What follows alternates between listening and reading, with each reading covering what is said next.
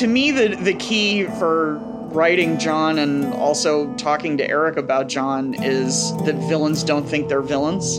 I'm talking to Alexandra Cunningham, the showrunner on the new Bravo series Dirty John. The Eric she's talking about is Eric Bana, who plays the title character, who she wanted for the show and fought to get. I definitely think that John developed some kind of superiority complex in conjunction with a sort of persecution complex, like that no one's as smart as I am and also everyone's out to get me, and so therefore anything I do to sort of save myself and get what I need is justified. The people who drive industries, entertainment, and culture shape our world every day in bold and dramatic ways. But did you ever wonder how they got there? Behind the Talent features in depth conversations with people who identify and develop talent, the people who find the people that shape our world.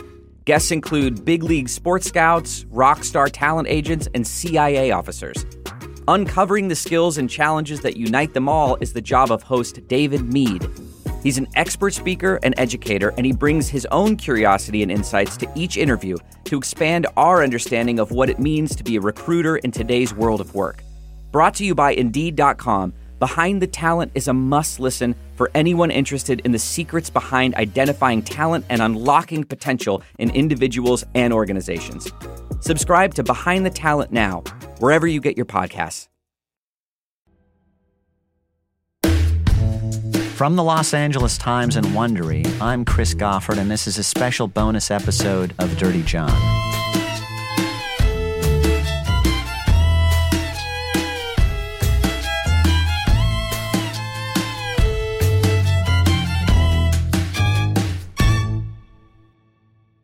Those of you unfamiliar with the term, the showrunner is not just the head writer, but the arbiter of a thousand production details, large and small, from casting to costumes. Basically, the CEO of a corporation that forms for a few harried months and then dissolves. Cunningham's first job in the role was the American version of Prime Suspect.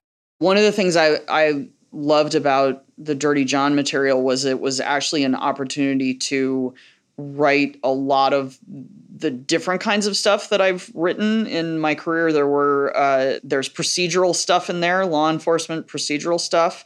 There's you know obviously the emotional twisted fairy tale version of it, which you know I mean I always soap seems to be kind of a dirty word in our business, but I actually think any story that has emotional stakes is a soap. Like I Claudius is a soap. Uh, Saving Private Ryan is a soap. Cunningham spent six years writing for Desperate Housewives, and she sees parallels with Dirty John. When Desperate Housewives was good, it had a lot in common with this story, even though the story really happened in the sense that, you know, here's these women and they're on an emotional roller coaster tightrope, and it's about love and it's about fear and all of the things that this story is about, except this really happened. The core of The Sopranos, the greatest show ever, is love and family and murder and fear and all of the things that this story has. So, like, because maybe everything goes back to the Greeks, I don't know. I first met Alex Cunningham at Roscoe's House of Chicken and Waffles in LA just before she signed on. And from the beginning, we agreed on what I thought was an essential point. The series was not going to try to explain John Meehan. It was not going to put him on a couch with Dr. Freud in a search for childhood horrors that might serve to mitigate or justify his awfulness. I didn't think of Meehan as a man wearing a mask that concealed a wounded, more vulnerable, more authentic self. I thought of him as only masks, concealing total emptiness. I thought of the scene in The Invisible Man where the hero peels away his bandages and there's no one there.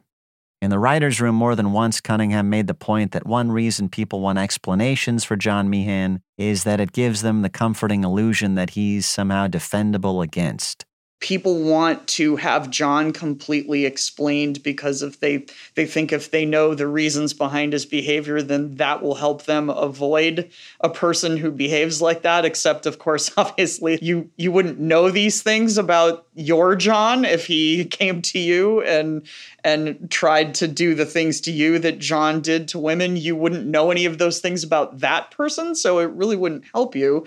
I will feel sorry for you up until the point where you injure someone else when you weaponize what happened to you. And so that was that was important to me to not feel um, like that's what we were doing is trying to to elicit any sympathy for John except perhaps as a child because in episode 5 we do do a little talking about how the con artist part of him came from his father who was very proud of possibly being related to famous mafia figures.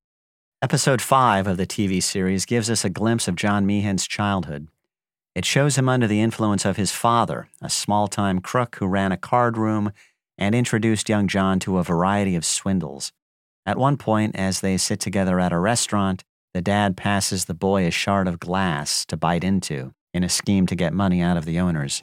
You know, so Alex really felt that John was a black hole. And I know you guys really felt that. But as a director, I couldn't really work on those. This is the director, Jeffrey Reiner. He's best known for his work on Friday Night Lights and The Affair. He's directing all eight episodes of Dirty John. I can't give an actor directions or, you know, play subtext if there's not subtext. So if you're just playing somebody who's an evil person, then you're going to have a lousy performance. And so, you know, Eric and I would really discuss a lot, you know, what motivates this guy.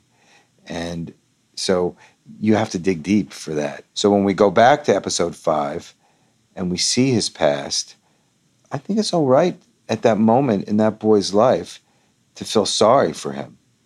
But when you go to the future, it doesn't justify his behavior. It just gives you you know, this is what he turned into.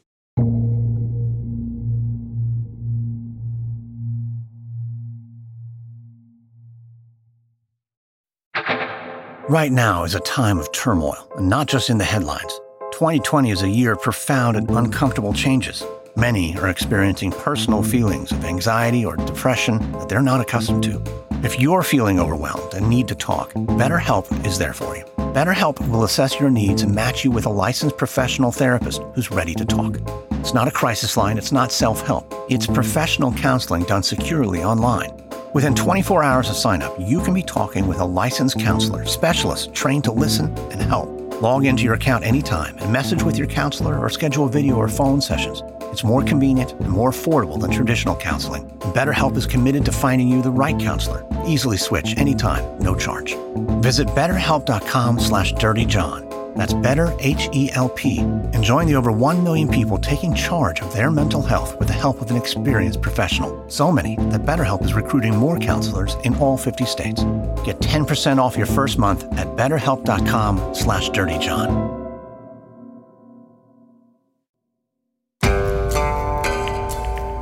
Director Jeff Reiner says that when he first met Alex Cunningham, the conversation focused on the series' point of view and how to transcend the conventions of a straight thriller. The normal approach to this material would be a thriller where the woman's looking over her shoulder the whole time. And that's not something that Alex and I were interested in. We were interested in kind of deconstructing it and telling it from different points of view. The most striking shift in point of view comes in episode 7, which is told from John Meehan's perspective. Here's Eric Bana, who plays Meehan, describing it. We get to see what he was doing for an hour before meeting Debra on that first date that we enjoyed in episode 1. We get to see what he was doing just before stealing the drugs that he was administering to a, a, a patient. We get to see how many women he was calling before he called Debra the first time on that. You know, so it was it was a pretty raucous, bawdy idea for an episode that you know we tried to have some fun with as well, and we realised that for those people who you know want to embrace the, the dark humour, that there was there's a lot in Seven. He's in his RV in the middle of the, the, the desert, being rejected by other women and packing Viagra into his pocket and doing drugs, and it's just. And we see him lying. We see him on the phone lying to people. And one of the things I loved about Seven was, you know, John being on his own. And I was fa- one of the things that fascinated me about this character was, um, which you know, we you allude to a little bit when you played the the uh, audio from the wedding, is that he had no friends, which was really fascinating you know, because some people claim to be lone wolves or claim to be sort of loners and stuff. But John to me was a true loner in amongst people. Reiner, the director, told me he spent a lot of time thinking about Travis Bickle, the violent loner from Scorsese's Taxi Driver. Reiner is also a fan of the director Billy Wilder and the darkly comic tone he brought to classic noir films like Sunset Boulevard and Double Indemnity. So tonally, I had to make sure that there was a sense of humor, which, quite honestly, I got from you, from your, um, from your the the tone in which you read it. I don't know if it was purposeful or not, but I always felt like there was this slight ironic kind of take on the material. The real life John Meehan was a con man and a sadist who hurt more people than we'll probably ever know. A creature of malevolence so pure, it's hard to think of analogs in my long experience of writing about very bad people. But nobody on the Dirty John series thought it would be interesting to portray him as a glowering papier mache villain. So he had to be charming and he had to be funny and he had to be, even in his evil, had to be somewhat funny. Yeah, there is this character who might think he's in a Scorsese movie or he might think he's an ultimate villain.